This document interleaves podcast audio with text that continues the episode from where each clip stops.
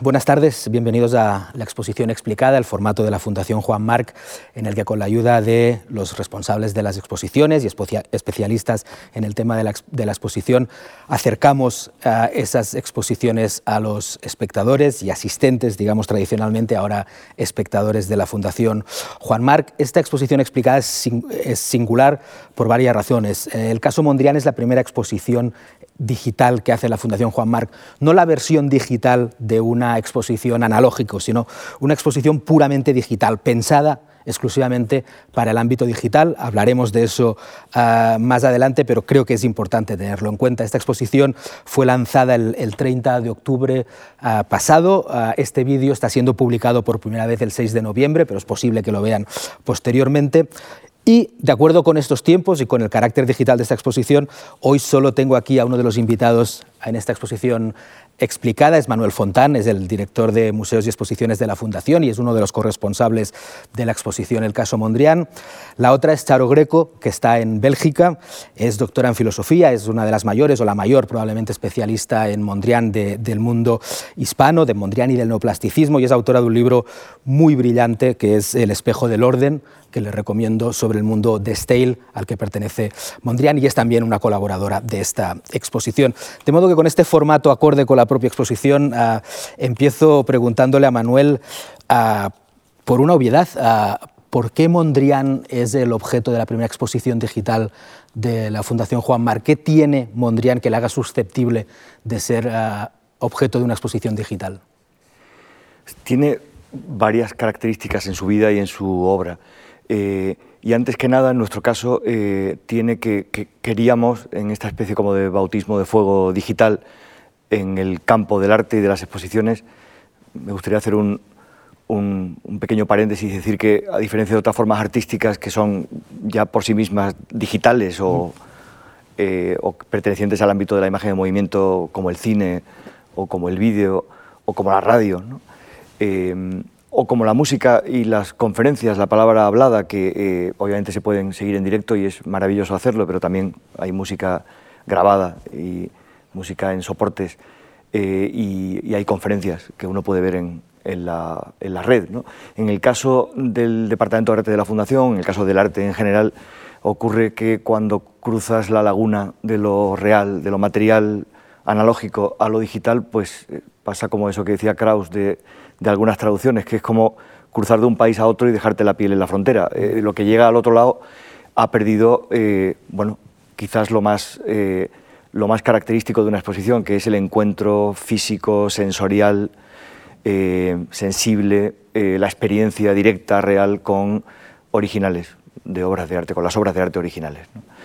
Y esto nos ha hecho pensar mucho, después si, si quieres podemos, podemos pasar a, hablar de, de ello, pero queríamos que eh, el primer ensayo digital estuviera dirigido a mm, algún suceso que tuviera que, ver con nuestro pasado. Mm. Eh, el pasado probablemente se parece a lo digital en que ya ha desaparecido. Eh, y dándole vueltas a nuestro pasado, que como se sabe, pues empieza cuando la Fundación empieza a hacer exposiciones en, a partir del año 75, la primera internacional es Kokoschka y después a esa sigue pues un largo, un largo programa de exposiciones. bueno, caímos en la cuenta de que eh, os recordamos de nuevo eh, un hecho muy significativo y es que la Fundación hace en el año 1982 la primera exposición eh, sobre Piet Mondrian en España. había habido alguna obra suelta en alguna pequeña exposición, pero nunca una exposición dedicada a Mondrian y coincidía que, digamos que el archivo histórico dejado por esa exposición, el sonoro, el archivo en papel, la memoria, el archivo fotográfico, los materiales, digamos, del pasado eran muy sustanciosos, especialmente, después me referiré si quieres a, ello, algunas de las voces que se resonaron en este mismo salón de actos, y coincidía con que es muy difícil negar que Piet Mondrian es una figura incontornable sin la cual el arte del siglo XX pues, no se podría explicar, igual que lo son Kandinsky o Malevich o Picasso o Duchamp. Mm, en referencia con eso, quiero apelar a, Charo en la distancia y preguntarle a ella por, qué Mondrian es tan relevante en, el arte del siglo XX. Como, como, como acaba de decir Manuel, se le compara con Kandinsky, cuáles son los paralelismos, pero en realidad, ¿cuál, cuál es su valor, cuál es su impronta en el, en, el, en el arte del siglo XX, Charo?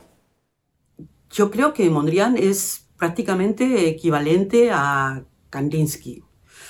Mondrian y Kandinsky además van a marcar la pauta del, movimiento abstracto en el siglo XX.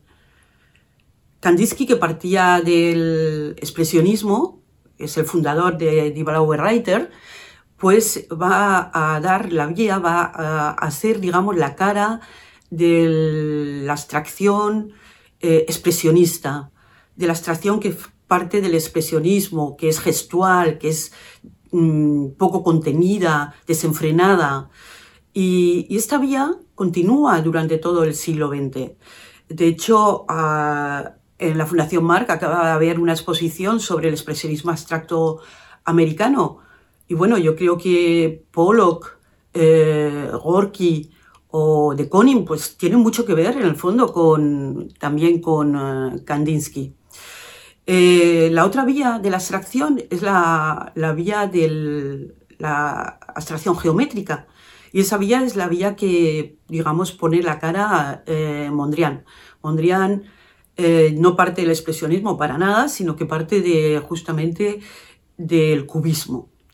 Mondrian cuando llega a París, en dos, tres años, hace un salto cualitativo. Pasa del cubismo de, de Braque y Picasso, que en el fondo eh, fue solamente casi una fuente de inspiración a eh, telas muy, muy abstractas en las que prácticamente ya solamente hay líneas y cruces de líneas. Llega la abstracción muy rápidamente y a una abstracción muy exacta, muy austera, muy contenida. Esto va a marcar realmente otra vía de la abstracción en el siglo XX. Ya cuando en los últimos años de su vida está en Londres y en, eh, en Estados Unidos, forma una pequeña escuela con artistas como Ben Nicholson, como Harry Holzman, que siguen un poco su camino. Ese camino también se va a continuar, por ejemplo, en algunos de los artistas del minimalismo. Eh, también hemos visto una exposición en la Fundación Mar sobre la abstracción geométrica en Latinoamérica. Y yo creo, tengo que decir que incluso en las últimas ediciones de Arco que he visitado, pues había como un resurgir de esta abstracción geométrica. Así que yo creo que sí, que sí, que realmente Mondrian fue fundamental y es fundamental para el arte del siglo XX y del XXI también. Manuel, mencionaba echar algunas exposiciones anteriores de la, de la Fundación. Tú has mencionado en parte la, raíz o el origen de lo, que nos tiene aquí, que es la primera exposición de Mondrian en España, en la Fundación en el 82. Dices en, uno de tus textos para la exposición que ha tenido algo de detectivesco esta, esta exposición, de, de sumergirse en los archivos de la Fundación y de algún modo ver la consonancia entre la idea de hacer una exposición digital que tenía algo de fantasmal, creo que dices tú, algo de, espiritismo, y luego hablaremos del espiritismo de Mondrian, con, también con la idea de, buscar en esta especie de casa encantada, que es en este caso la Fundación Juan Marc, a los rastros de Mondrian. ¿Nos puedes contar un poco esta cosa medio espiritual y medio detectivesca? Sí, algo, algo mucho de eso hay, mm, que creo que nos ha animado. Eh, hay otras exposiciones a las que uno se podría referir probablemente como exposiciones más, no sé cómo llamarlas, materialistas de alguna manera. ¿no? Pero en el caso de Mondrian, eh, como acaba de, contarnos Charo, eh, con quien hemos, eh, digamos, cotejado todas estas ideas un poco marcianas, si me apuras, ¿no? y porque tienen, tienen, tienen una raíz en la vida y en la obra de Mondrian, no son puros elementos retóricos, por así decirlo. Pero Charo decía antes, claro, que Mondrian es incontornable, Mondrian mm, sin él no se puede explicar el siglo XX y mm, ella, ella ha explicado muy bien en sus libros y, otros muchos autores, desde los primeros que se ocupan de Mondrian, Seufor, hasta, hasta los más recientes, que de alguna manera Mondrian, eh, de alguna manera la ontogenia de la obra de Mondrian es como la filogenia de todo el siglo XX. Es un mm. señor que empieza precisamente en el neoimpresionismo y termina en la abstracción casi absoluta. Eh, en, su vida eh, se reproduce lo que después se va a reproducir en todo, en todo un siglo, o por lo menos en, medio siglo. En nuestro caso, eh, creo que lo has dicho bien, o sea, la labor curatorial, una de las cosas bonitas que tiene es que eh, hace de detective, mm. es decir, buscas pistas que te ayuden a poner en marcha eh, las intuiciones o las ideas que tienes. y cuando trabajas como es mi caso, nuestro caso, el caso del Departamento de Arte de la Fundación, en una institución que lleva haciendo exposiciones desde los años 70, pues te das cuenta de que cuando te aventuras en el pasado es como, como si en el presente viviérase en esas dos o tres habitaciones en las que siempre vive la, típica familia de la película o la novela gótica inglesa, que vive en una casa inmensa. Pero está concentrada. Está concentrada en, cuatro o cinco habitaciones, porque claro, el resto está vacío, no, se puede mantener, está lleno de telarañas, de, voces o de incluso de fantasmas, o de tesoros, o de baúles, que hay que haber bibliotecas viejas. En cuanto eh, nos metimos a fondo a ver el rastro que había dejado el paso de Mondrian por la Fundación, pues nos dimos cuenta de algunas cosas muy, muy eh, relevantes. ¿no? En primer lugar, no es tan habitual que eh, una institución como la nuestra conserve las voces de dos conferenciantes, la palabra ya supone un cierto una cierta bajada, digamos, en el nivel dramático de lo que estoy contando, dos eh, personas que hablan en, este auditorio eh, al público en el año 1982 eh, y las dos conocieron a Piet Mondrian. Mm. A Piet Mondrian. Max Bill, el artista, arquitecto y diseñador suizo que le visita en París junto con Jean Arp, junto con Fanton Gerlot y que le visita en su, en su estudio La de Part y, digamos, hace vida con él. le acompaña, se mueve por París, y Harry Holtzman, que, bueno, en el año 34 eh, consigue 50 dólares, se compra un pasaje y se va a ver a Mondrian sin avisarle a París y le visita también allí y después es la persona que, una semana después de que Mondrian muera de una neumonía, eh, pues eh, va a su estudio, bueno, Mondrian, como es su amigo, le ha nombrado albacea testamentario y mm, Holtzmann pues fotografía y filma el estudio de Mondrian. Estas voces están aquí, contando en primera persona su relación con una de las figuras, una de las grandes figuras del arte del siglo XX. También estaban las voces de, de von Maur con una conferencia que se acaba de publicar en español en Casimiro eh, sobre Mondrian y la música. Y también estaba, que tampoco es poca cosa, la de Rudy Fuchs, entonces director del Gementen Museum y eh, posteriormente, o ya en ese momento, director de la documenta de, de Kassel, hablando también con autoridad sobre Mondrian. Eh, se organiza un ciclo de eh, música con, eh, con, un repertorio, un programa muy eh, pensado, entre otros Pedro Iturralde, ya entonces con su grupo de jazz. Digamos que todo esto apunta a lo detectivesco, al, digamos, al rebuscar en la casa encantada, en la mansión gótica, en esa tradición inglesa de, los, de las, en este caso española, si me apuras, de las casas encantadas, y con el hecho de que Claro, ¿qué es Internet? ¿Qué es la red eh, mundial?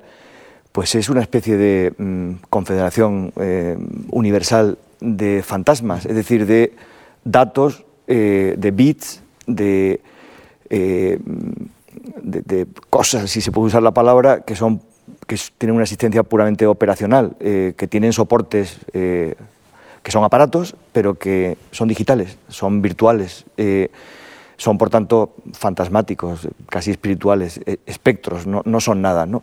Desde lo más básico, y es que si haces una expresión digital, pues obviamente no estás teniendo eh, una relación con las obras reales eh, de Mondrian que tendrías en el espacio de un museo, de una sala de exposiciones, hasta lo que tiene más que ver con eh, el conocimiento y cómo se organiza y cómo está distribuido o, no comisariado en Internet y cómo, por tanto, puede tener sentido abordar eh, una exposición digital como, como algo distinto de una analógica. Por, por, ubicar a Mondrian, antes, antes hablábamos de la importancia que, ha tenido en el, en el siglo XX y, ahora cuando hablabas de él y de, y de, las voces que se oyeron en la Fundación, eh, se puede hacer casi un recorrido por el siglo XX ah, y como, como es bien sabido, el, historiador um, Eric Hobsbawm decía que el, siglo, que el siglo XX era el siglo corto, que en realidad el siglo XX había empezado con la Primera Guerra Mundial. Y lo que empieza también durante la Primera Guerra Mundial es The Stale, que es el, movimiento artístico, la revista en la cual, en la cual uh, participa Mondrian y de la cual es su representante quizá más conocido. Y para ubicarnos en este recorrido, uh, quería preguntarle a, Charo por, por qué es el movimiento The Stale, cuál, cuál es su relevancia y cuál es la relevancia de que, de que nazca en un momento y un lugar, en Países Bajos y durante la Primera Guerra Mundial. Bueno, The Stale es eh, uno de los movimientos fundamentales entre las vanguardias clásicas del siglo XX. En The Stale, además, no solo participaban pintores, también había escultores, arquitectos, diseñadores. Eh, cada uno de ellos, en su campo de acción, por supuesto, pues intentaron encontrar un lenguaje artístico exacto, riguroso, pero eso sí, con criterios comunes. Esto hace que Entre un cuadro de Mondrian, una fachada de Out y un mueble de Rietveld, por ejemplo, la famosa silla azul y roja, pues haya ese aire de familia que todos reconocemos. Además, The Stale se forma en torno a una revista, la revista The Stale. Esto hace que todos los miembros de The todos, absolutamente todos, publicaron en The Stale. Todos ellos pudieron expresar su pensamiento filosófico, sus ideas estéticas, sus opiniones acerca del arte y poner en común, claro que eso fue lo importante, poner en común este pensamiento filosófico. Por otra parte, De Stijl nace en 1917 en Holanda, en unas circunstancias históricas muy particulares. ¿Cuáles? Pues la Primera Guerra Mundial. La Primera Guerra Mundial está en pleno fragor. Y en Holanda, Holanda un país neutral. Esto fue una circunstancia que favoreció enormemente el surgimiento del grupo, porque claro, durante esos cuatro o cinco años los miembros del grupo que estaban en Holanda no pudieron salir de Holanda, se encontraban un poco confinados como estamos ahora nosotros. Y eso facilitó los encuentros, los intercambios, las visitas entre ellos. Pero además, la Primera Guerra Mundial eh, marca también al grupo desde otro punto de vista, desde un punto de vista, digamos, casi moral. La Primera Guerra Mundial fue un trauma para los eh, ciudadanos de Europa, para los, que, los, de los países que participaron y para los que no participaron. Los artistas de Stein lo veían como que había sido la victoria del yo frente al nosotros, del nacionalismo frente al universalismo, del materialismo frente al espiritualismo. Había que volver a reequilibrar todos esos opuestos, todas esas eh, relaciones desequilibradas. Ellos lo tenían que hacer, por supuesto, en el arte, en la pintura, en la escultura, en la arquitectura. Pero el, fin último no era el arte, el fin último era el mundo. Y esta era la utopía de Destel. Hablaba Charo de, la utopía de Steele y, hay un elemento que a veces creo que los, los cuadros de Mondrian pueden parecer tan racionales o tan científicos que nos olvidamos que eh, en, relación con lo que decías antes, uh, Mondrian era un hombre interesado por el espiritualismo, interesado por la teosofía, interesado, lo decía también Charo cuando hablaba del valor moral de lo que pretendía ser de Stale, de las, de las preocupaciones de su tiempo con respecto a la modernidad, aunque él también tenía una posición muy interesante, lo que hablaremos de ella. a, la hora de, preparar la exposición, esta, esta línea, luego le preguntaremos a Charo por algo más concreto, pero esta línea espiritualista, teosófica, ¿cómo, la has tenido en la cabeza o cómo la habéis tenido en la cabeza mientras pensabais en, en la exposición? Pues digamos que eh, ha aparecido de una forma digamos, relativamente o paradójicamente natural, porque mm, como nos descuidemos nos ponemos a hablar de, enseguida de fenómenos preternaturales o, sobrenaturales o, espiritistas directamente. ¿no?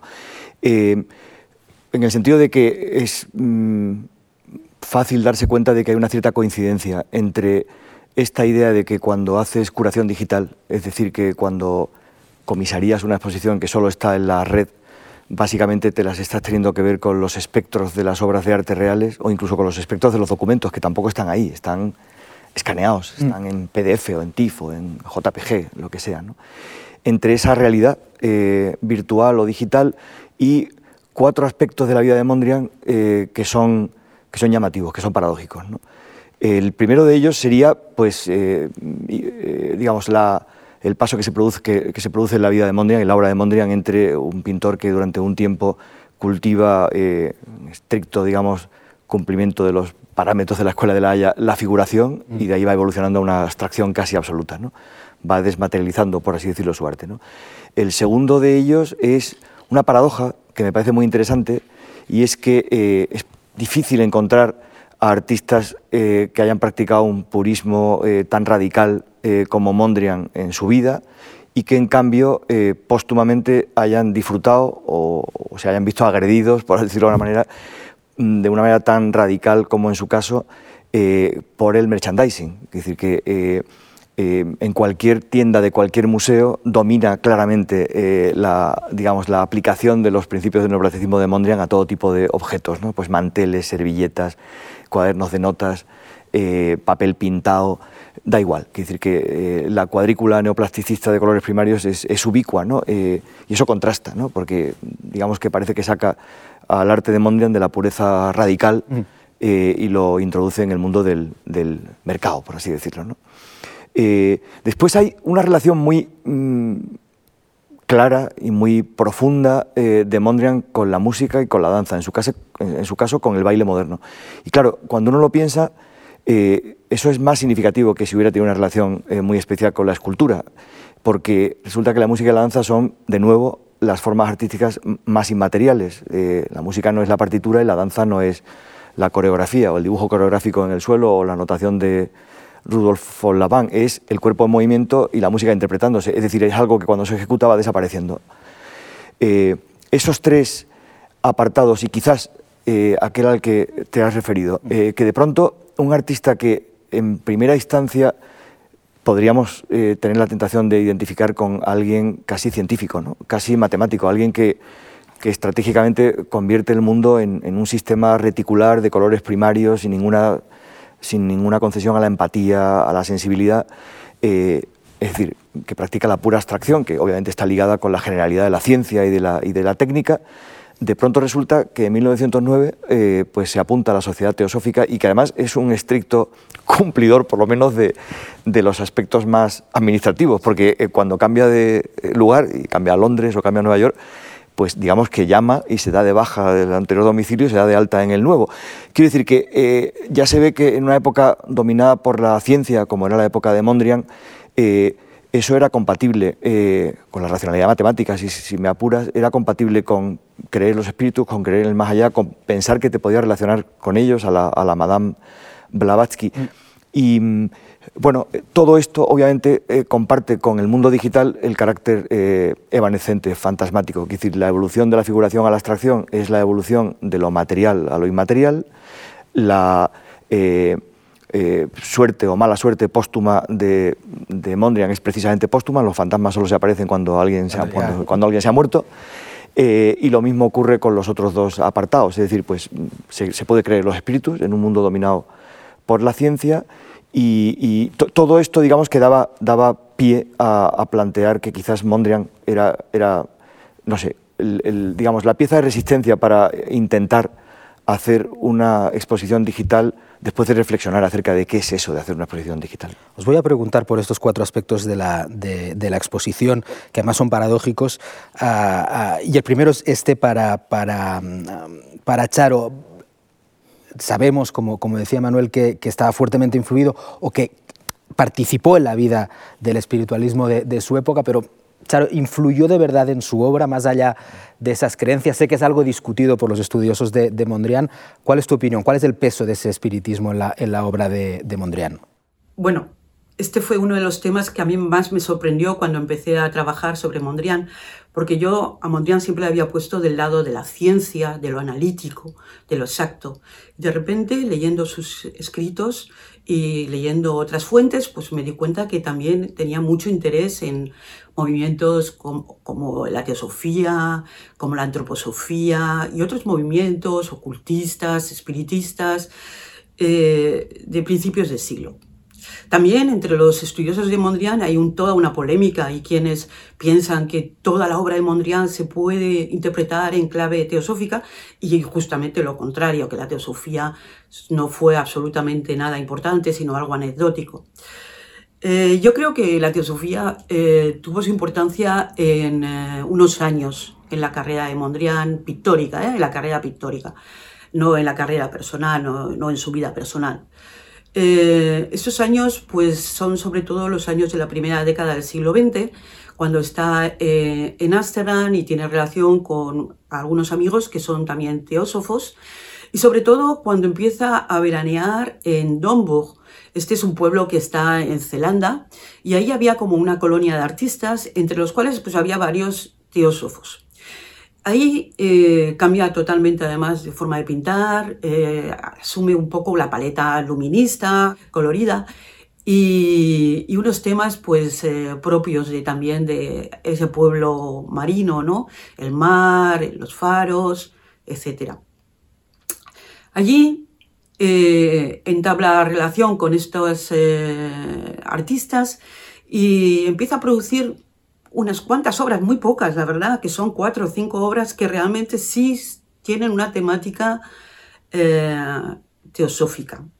Una de ellas es eh, una de las que se presenta en esta exposición, eh, un tríptico que se llama Evolución de 1911. Evolución, además, es, fíjate, es un tema, es un concepto súper teosófico, porque Blavatsky, la Madame Blavatsky, eh, pensaba que, la que el cosmos surgía por evolución de la materia al espíritu y que estábamos, por supuesto, en evolución hacia esferas más espirituales. Pero bueno, si quitamos, digamos, este, este momento teosófico que digamos que cubre unos tres o cuatro años de la carrera de Mondrian, por el resto yo creo que no habría que, buscar eh, un simbolismo especial teosófico en sus cuadros, ni cubistas ni abstractos que continuaron a lo largo de toda su carrera. Con la teosofía sí que tuvo Mondrian una relación, digamos, institucional. En 1909 se hace miembro de la Sociedad Teosófica eh, holandesa y cuando se traslada a Francia eh, cambia su inscripción a la Sociedad Teosófica Francesa. E incluso cuando va en 1938 a, Londres, también vuelve a cambiar la inscripción a la Sociedad Teosófica Inglesa. Así que con la institución sí que tuvo su, su relación, una relación además dificultosa, difícil, porque eh, en un momento dado escribe un artículo para la revista Teosofía y es rechazado.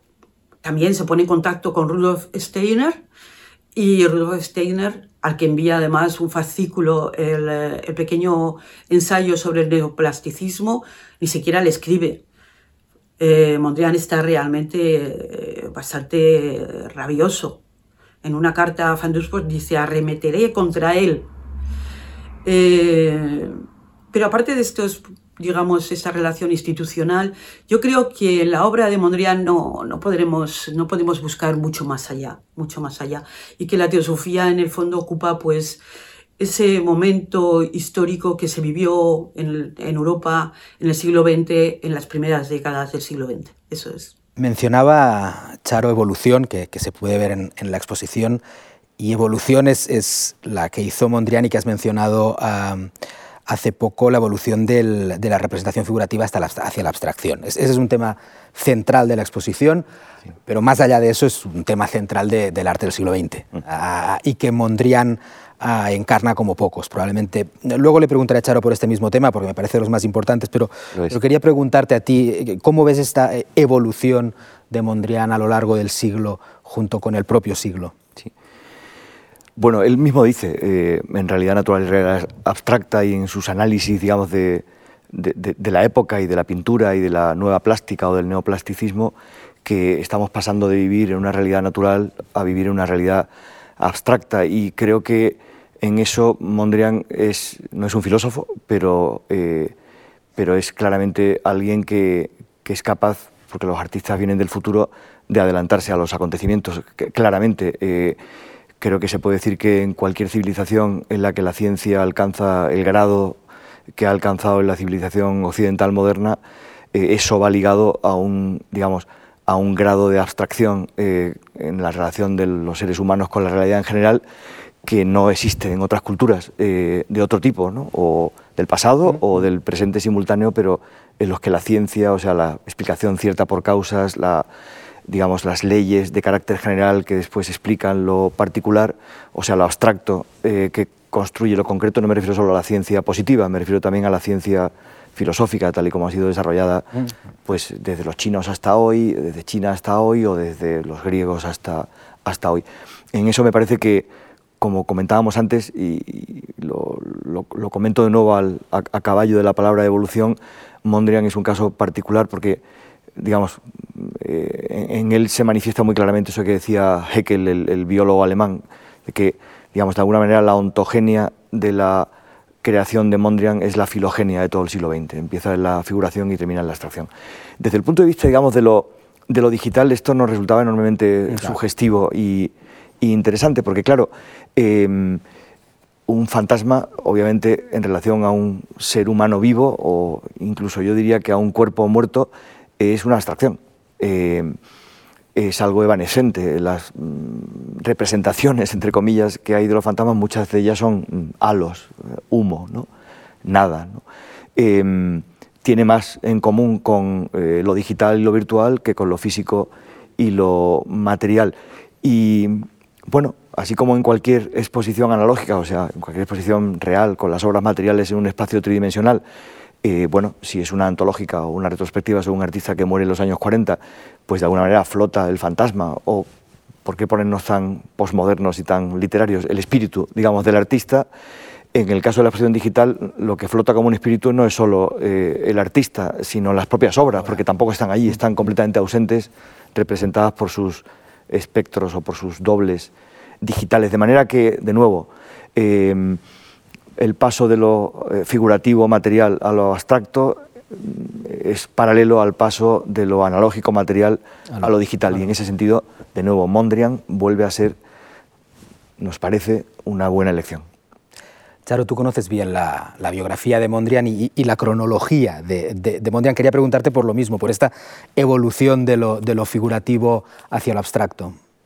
Eh, no hay que pensar que Mondrian un día se levanta y se pone a pintar cuadros con planos de colores como los que conocemos de él. Eh, no, en Mondrian prácticamente se produce esa, esa transición de la figuración a la abstracción que se produce en el siglo XX, en la historia del siglo XX. Mondrian, cuando va a París en 1911, tiene 39 años, tiene toda una carrera de pintor a sus espaldas, eh, una carrera de éxito además, de venta y de público. Ha pasado por varias etapas, desde la Escuela de La Haya, que es una escuela, digamos, al estilo Barbizon, eh, una etapa posimpresionista, una etapa simbolista, y sin embargo le fascinan los cubistas que conoce en una exposición en el Stedelijk Museum de Ámsterdam en 1911 y decide directamente ir a París. En París, eh, en dos o tres años, Mondrian da un salto fundamental en su carrera. Eh, toma eh, algunos de los temas de los cubistas, pero los simplifica enormemente, así que en muy poco tiempo ya está haciendo unas telas prácticamente abstractas prácticamente abstractas, de líneas verticales y horizontales con, los que, con las que representa el mar y el océano, el muelle, etc. Eh, poco después, en 1914, por razones de la guerra, se ve obligado a quedar en Holanda. Y es ahí donde, con su relación con Bart van der Leek, con Van Doesburg, pues empieza a experimentar eh, en planos de colores primero define los colores, que son los colores primarios, esto, para esto le ayuda muchísimo Bar van der Leck. Y segundo, define también los elementos fundamentales de la pintura, que son la línea horizontal y vertical. ¿Y qué pasa con la línea horizontal y vertical cuando hay un cruce? Pues que forma un plano. Pues entonces estos planos, que serán de colores o de no colores, distribuyéndose por el plano pictórico, por la superficie pictórica, perdón, pues van a ser lo que genere el cuadro típicamente neoplástico, con el que Mondrian va a continuar durante bastantes años, eh, simplificándolo o lo contrario, eh, complicándolo, cuando empieza a complicar, duplicando las líneas de colores, hasta realmente haciéndolo mucho más complejo en su última etapa americana, en la que las líneas se segmentan en pequeños planos de colores, reflejando así el dinamismo eh, de la ciudad, por ejemplo, de Nueva York, en su famosa último cuadro, en su famoso último cuadro, Victoria Boogie Boogie. Estamos viendo aspectos cronológicos de Mondrian.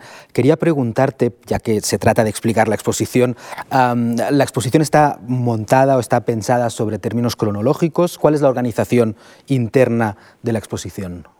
Esa es una buena pregunta, porque es una de las primeras cosas que uno se pregunta. Y, curiosamente, a veces, eh, obviamente, hay una diferencia radical y no solo de grado. Eh, entre la exposición analógica y la exposición digital, pero hay aspectos organizativos, por así decirlo, que son muy similares.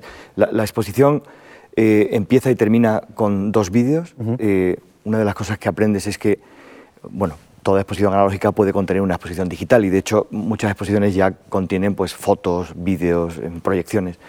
Eh, cabe todo, por así decirlo, ¿no? caben locuciones, caben textos que puedes leer, caben animaciones, caben casi GIFs. ¿no? Pero contando con todo esto, yo diría que a pesar de ser exclusivamente digital, es decir, que no es la versión mm, digital de nada analógico, puesto que no hay nada analógico, la organización interna es relativamente convencional en el sentido ah. de que empezamos con una especie como de ejercicio autorreflexivo de qué significa comisariar fantasmas y espíritus, o sea, qué significa hacer una exposición en el campo de lo digital solo, en la web, para entendernos, en, Internet. Eh, la segunda sección es Piet Mondrian, su vida. Eh, ahí ha trabajado mucho eh, Charo Crego y, y, el equipo de alumnos en prácticas, alumnas en prácticas de la Fundación, han hecho un trabajo magnífico porque hay muchas cronologías de Mondrian pero eh, no es fácil eh, dar una visión, en este caso concentrada en los distintos lugares donde vivió, entre Amersfoort, donde mm. nace, y Nueva York, mm. donde muere. La sección 3 es la sección central porque ahí nos impusimos, y esto tiene que ver también con la, con la con el, pensamiento que uno siempre tiene ligado a su experiencia analógica. ¿no? a ver, una exposición digital no puede ser una exposición de 70 piezas porque digamos que hay que pensar también en cuánto tiempo queremos que la gente pase digitalmente en la exposición. Es verdad que una exposición digital la ves a través de una interfaz sentado tranquilamente en el sofá de tu casa y no deambulando eh, por un espacio. Eh, todos sabemos lo fascinante y lo maravilloso que son las visitas a los museos y a las exposiciones, pero también es verdad que cansan mucho. De manera que nos propusimos, eh, y también ahí la, ayuda de, o la, digamos, la autoridad de Charo ha sido fundamental para Inés Vallejo, para, para mí y para el resto de gente que ha trabajado en el, en el proyecto, intentar contar a Mondrian en 15 imágenes, digamos, desde las mm, primerizas, casi, eh, completamente figurativas y de, pintura de género, de paisaje, hasta el Victoria Boogie Boogie o el Broadway Boogie Boogie, la, obra que deja inacabada en su taller de, de Nueva York. Después hay un apartado muy pequeño mm, titulado con interrogaciones que es Mondrian en España, porque, y esto tiene que ver con la labor policial, detectivesca, o sea, cuando un comisario se convierte realmente en comisario en sentido literal, ¿no? un comisario casi de policía, y es que de pronto aparece eh, en nuestras búsquedas una foto de Mondrian, no te lo pierdas, en, 1903 en la Plaza de Toros de Bilbao, porque Mondrian vino a España eh, y después ya no vino nunca más, salvo cuando aparecieron por aquí sus obras en el año 82, acompañadas de su espíritu, por así decirlo. ¿no? Hay un apartado después que Mm, creemos, y en esta casa hay una cierta tradición eh, de dedicación a la música experimental, a la música de vanguardia y al arte sonoro, tanto en la biblioteca como en el Departamento de Arte, eh, hay un aspecto que tiene que ver con Mondrian, eh, la música y la danza, que, para el cual digamos, la, versión digital de las exposiciones o la exposición como evento digital o, hecha en soporte digital es muy permeable, que es la música y la danza es decir, los audios. Eh, la posibilidad de, tener, pues eso, mm, en el fondo, playlists o eh, divisorias como el trabajo magnífico que ha hecho José Luis Maire, el responsable de documentación del Departamento de Biblioteca en, Música Experimental y Arte Sonoro, pues que ha hablado de las músicas escuchadas y eh, por Mondrian, es decir, mm, básicamente qué ponía Mondrian en su fonógrafo, mm. en su estudio, ¿no? o las músicas que Mondrian analizó Mondrian no lo sabe mucha gente, pero Mondrian participa en la primera exposición en la que se eh, juega con los entona, los intona rumori de Russolo, ¿no? o sea, música puramente de vanguardia. De vanguardia ¿no? Eh, y después, digamos, en quiénes resuena Mondrian. Y aquí hay un mundo fascinante porque, igual que ha influido en mucha parte de la plástica de la segunda mitad del siglo XX, ha influido en una enorme cantidad de músicos, ¿no? desde um, Thelonious Monk, hasta Morton Feldman, pasando por eh, una figura que hasta que hemos empezado con este proyecto para mí era completamente desconocida, como Sandor Bali, que se dedica básicamente a musicalizar, a convertir en partituras algunas de las obras de, Mondrian. Ahí el trabajo ha sido muy difícil, pero es realmente fascinante lo que se puede aprender. Y por último, hemos titulado una última sección, antes del último vídeo, que vuelve a ser una reflexión sobre digamos, el destino del arte en el mundo digital, eh, una sección que se llama Piet Mondrian, eh, Las vidas después de la vida, y es eh, la que está referida a, qué ocurre póstumamente con, con, Piet Mondrian. Y, ahí damos digamos, una de cal y otra de arena, porque no creo que sea fácil llegar a conclusiones definitivas, por así decirlo, o salir de la, de la cierta ambigüedad que acompaña al arte moderno. Sabemos que el arte moderno es un arte que funciona en términos de protesta y aceptación de rebeldía y conversión en canon. En este caso, como comentabas tú antes, bueno, eh, pocos artistas eh, han tenido una posteridad, digamos, en el campo de la cultura de masas eh, o del merchandising directamente tan, tan importante o tan numeroso como, como Mondrian. Eh, esa es una de las partes de esa última sección, en fin, cómo, cómo, cómo se encuentra uno con fragmentos de Mondrian por, por todo el mundo. Y la otra parte, eh, un poco más seria, si me apuras, es el efecto que ha tenido eso en, en, la alta cultura, es decir, cómo muy buena parte de la abstracción geométrica, lo contaba antes también Charo, ¿no? de la abstracción geométrica de la segunda mitad del siglo XX, mm. desde la posguerra europea, pues eh, tiene una afiliación eh, eh, mondrianesca muy, muy potente, es decir, eh, tiene una gran influencia eh, en el arte del siglo XX. Hay muchos abstractos geométricos que le, que le siguen. ¿no? Sí, en ese sentido, creo que esta es paradójicamente quizá la, la, la, parte más conocida de Mondrian, que es su vida como fantasma, ¿no? su sí, vida posterior. ¿no? Sí. Y, y, desde un punto de vista de alguien que organiza una exposición dentro del ámbito, por así decirlo, si es que todavía tiene sentido, que yo creo que sí, de la alta cultura, esta, estas derivadas pop del arte, um, ¿cómo las interpretas? ¿Cómo, cómo, ¿Cómo las miras? ¿Como el devenir inevitable del arte, que se acaba escapando de las manos de quien lo hace o de quien lo piensa? ¿O como una pequeña tradición a lo que, a lo que el arte representa? Yo creo que como todo, como casi todo, no todo, hay, hay, algunas cuestiones, sobre todo las éticas, que son claras, pero hay, hay una mezcla gris de ambas mm. cosas. O sea, es inevitable, yo no diría que es definitivo, porque vuelve a ser, eh, vuelve a ser recuperable en términos de alta cultura, ¿no? Quiere decir que el fenómeno de lo camp, por hablar sí, de un sí. caso típico de Susan Sontag, es, por así decirlo, baja cultura y es eh, cultura de baja estofa, pero en cuanto es eh, trasladado al campo de la alta cultura, eh, por el procedimiento de la cita, se convierte inmediatamente en, en, alta cultura. Digamos que el caso de Mondrian, ya desde el punto de vista más seriamente formalista, por así decirlo, hablando con la terminología, perdón por la pedantería de, de Clement Greenberg, es un caso paradigmático de cómo la vanguardia puede convertirse fácilmente en kitsch. Mm. Eh, lo que ocurre es que también el kitsch se puede convertir en vanguardia. Buena parte del arte postmoderno es, es, es eso hecho con conciencia. ¿no? Mm. Eh, y de manera que uno siempre está en esa situación ambivalente de esto es una degradación del ideario neoplástico o son fragmentos que hay en el mundo que de alguna manera me indican, eh, con perdón, eh, porque es una cosa medio en broma, ¿no? lo horrible que hubiera sido que la utopía neoplasticista hubiera triunfado, porque hubiéramos acabado todos sí, sí. vestidos con delantales de colores primarios, ¿no? como, como, como ocurría en los sueños absolutamente delirantes de tantos utopistas que afortunadamente no triunfaron, o algunos de ellos sí que, sí, sí que triunfaron, como la, no, hay más que recordar cómo se vestía la gente, por ejemplo, en la China de Mao ¿Mm? o en determinados momentos de la Rusia so soviética. soviética.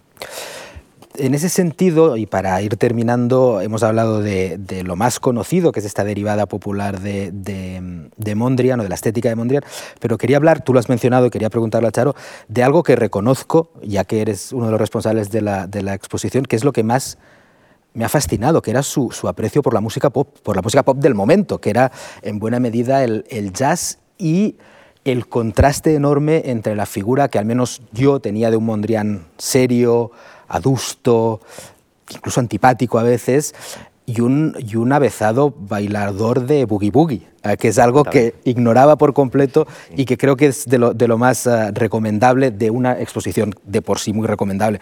Quería preguntarle a Charo por esto, precisamente, por, por, por la relación de Mondrian con la música, con la música popular y también con el baile. Bueno, hay el estereotipo que, que todos conocemos, un Mondrian austero, rígido, calvinista, serio, incluso enfadado parece en algunas de sus fotos. Sin embargo, este es un Mondrian que realmente creo que no se tiene nada que ver con la realidad del Mondrian tal como era. De todos ya es conocido que a Mondrian le gustaba mucho el baile y le gustaba mucho la música, la música moderna. Eh, pero aparte de esto había otros muchos elementos que hacen que, que veamos a un Mondrian como persona muy diferente al estereotipo.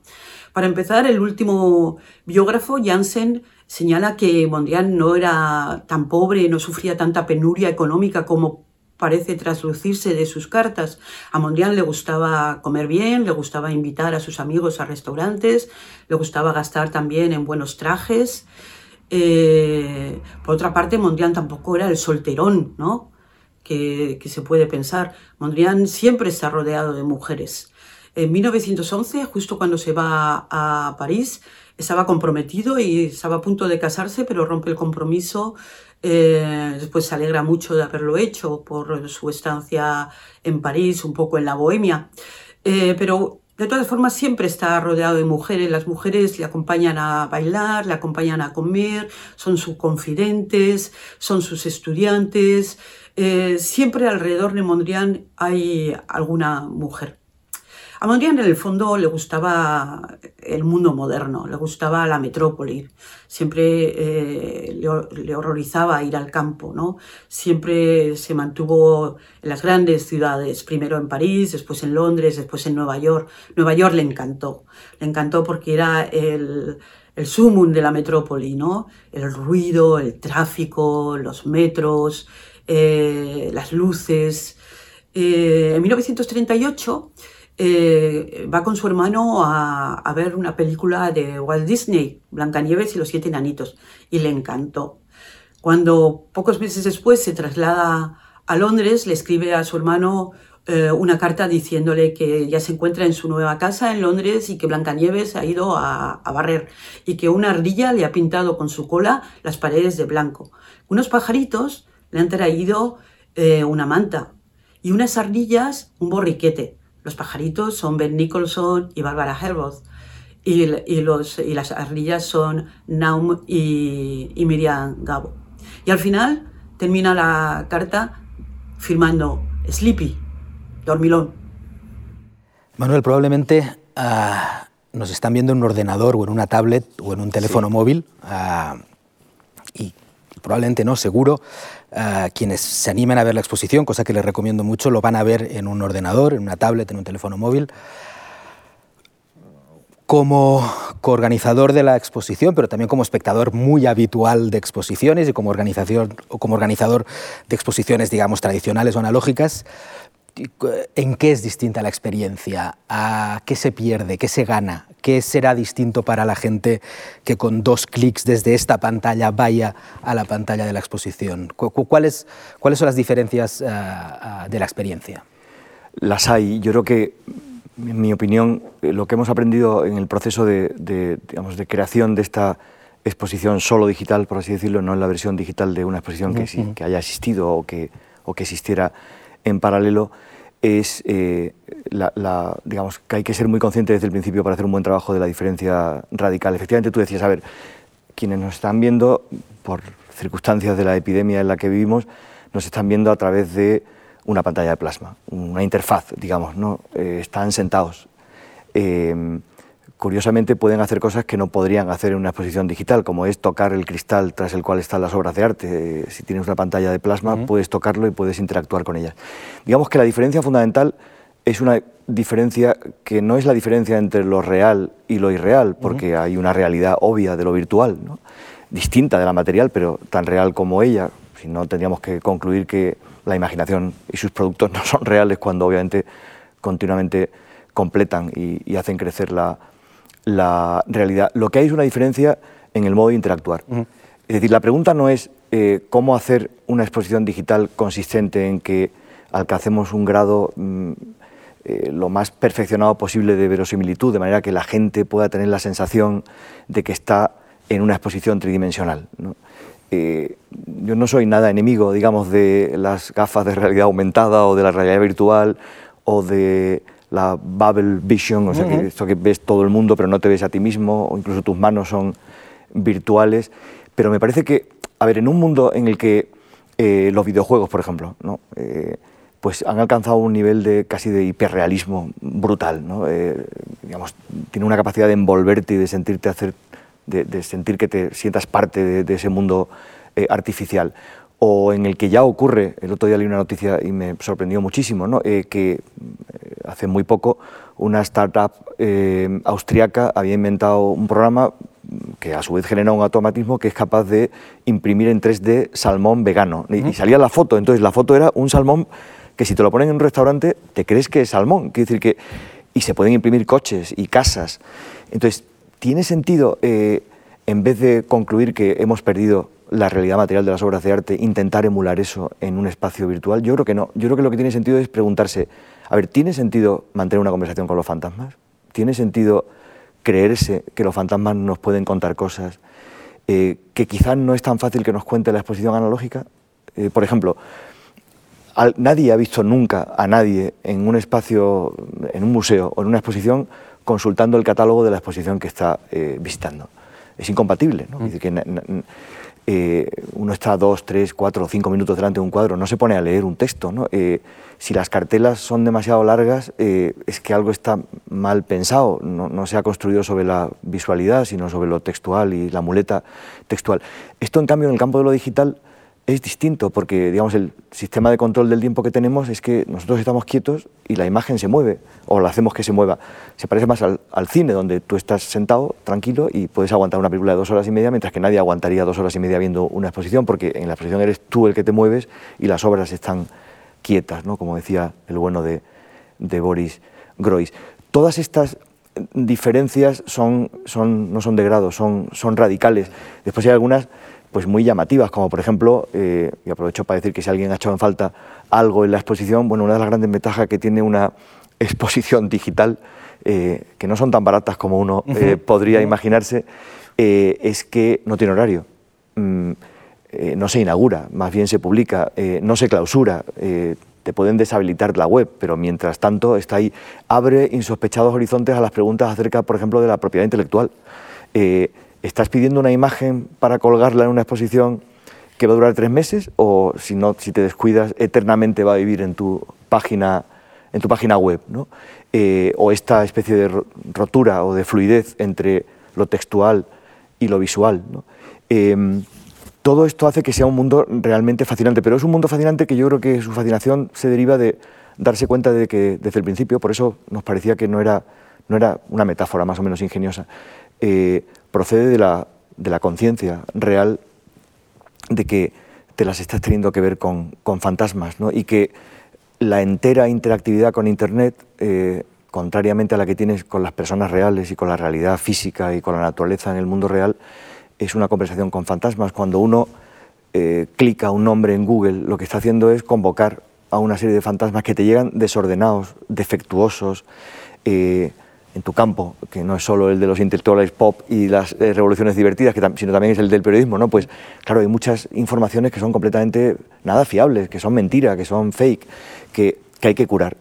Eh, en definitiva, ¿qué, es una exposición digital como el resultado de una curación digital? Pues no es más que aquella vieja idea de Malgó del museo imaginario, solo que ya no es imaginario, sino que es, es real, es aquel lugar, aquel espacio en el que uno construye cadenas que tienen significado, eh, imágenes y textos que se comparan entre sí, pero no porque se acumulen, porque has metido una palabra y eso te ha devuelto una búsqueda de un millón de términos, sino porque piensas que unirlas de esa manera con autor o con autores eh, contribuye a, pues, a, aumentar el conocimiento, a fijarse en aspectos en los que no es fácil fijarse, o directamente, esto es una de las cosas más maravillosas y seguramente si las cosas va bien y no nos digamos, expulsan de las redes sociales por, o del mundo digital por, por, esta, por esta propuesta de, exposición fantasma, es lo que haremos en la segunda exposición digital.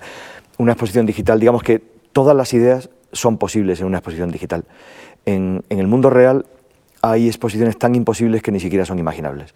En cambio, en el mundo digital sí, sí, sí que lo es. Sí, sí, que, sí que tienes la ventaja de que si crees en los fantasmas o en los espíritus, eh, siempre puedes llamarlos y es muy difícil que no acudan. De modo que tú crees que incluso, tal vez sea mucho imaginar, pero si imaginamos que el mundo pospandémico se parece en algo al prepandémico y volvemos a recuperar la experiencia de ir a exposiciones, de ver cuadros, de no tocarlos porque no podemos, pero de percibir ah, texturas ah, en vivo, Incluso si eso lo, recuperamos, ¿tú crees que las exposiciones digitales es un campo que vais a seguir explorando y que la Fundación y que el mundo del arte en general va a seguir explorando? Sí, aquí hablo, aquí hablo por, Javier Goma, aquí hablo por Guillermo Nagore, aquí hablo por todos los directores directivos y todos los, equipos de la Fundación. Digamos, el aprovechamiento de la época tan rara y complicada que nos ha tocado vivir para intensificar la agenda digital no ha sido un aprovechamiento oportunista. Otra cosa es que se nos juzgue, obviamente, por los resultados ha sido intensificar un proceso que ya estaba en marcha. Eh, esto lo estamos haciendo porque en el año 82 había algún visionario que consideraba que grabar una conferencia en Madrid un miércoles por la tarde eh, era importante. Si no, no hubiéramos podido hacer esto, o la exposición no tendría voces, que es una de las cosas maravillosas que, que tiene voces de, amigos de Mondrian.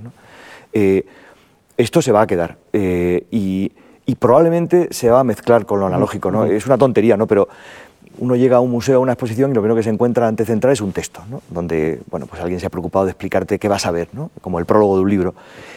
Te pones a trabajar en este mundo maravilloso de, la, de lo audiovisual y de lo virtual y dices, bueno, ¿y, por qué no hacer una proyección en la que en vez de un texto haya una locución, una voz mm, maravillosa, en holandés, con subtítulos en castellano, que con cuatro imágenes cuente que esto va de Mondrian, eh, en vez de un texto en vinilo en una pared que tardas dos minutos y medio en, leerlo de pie, ¿no? Eh, se, va a mezclar y creo que va a ser eh, maravilloso y que nos va a hacer aprender mucho si no perdemos de vista que no es un sucedáneo, no, mm. puede, no, no puede sustituir válidamente a la experiencia irreductible eh, sensorial ante una obra de arte. ¿no? Es, ese es en el sentido en el que a veces cuando empiezas a usar la palabra exposición digital o curación digital te da miedo, ¿no? Porque no será un oxímoron, o sea, caricias digitales, es obvio que son digitales, pero ¿son caricias?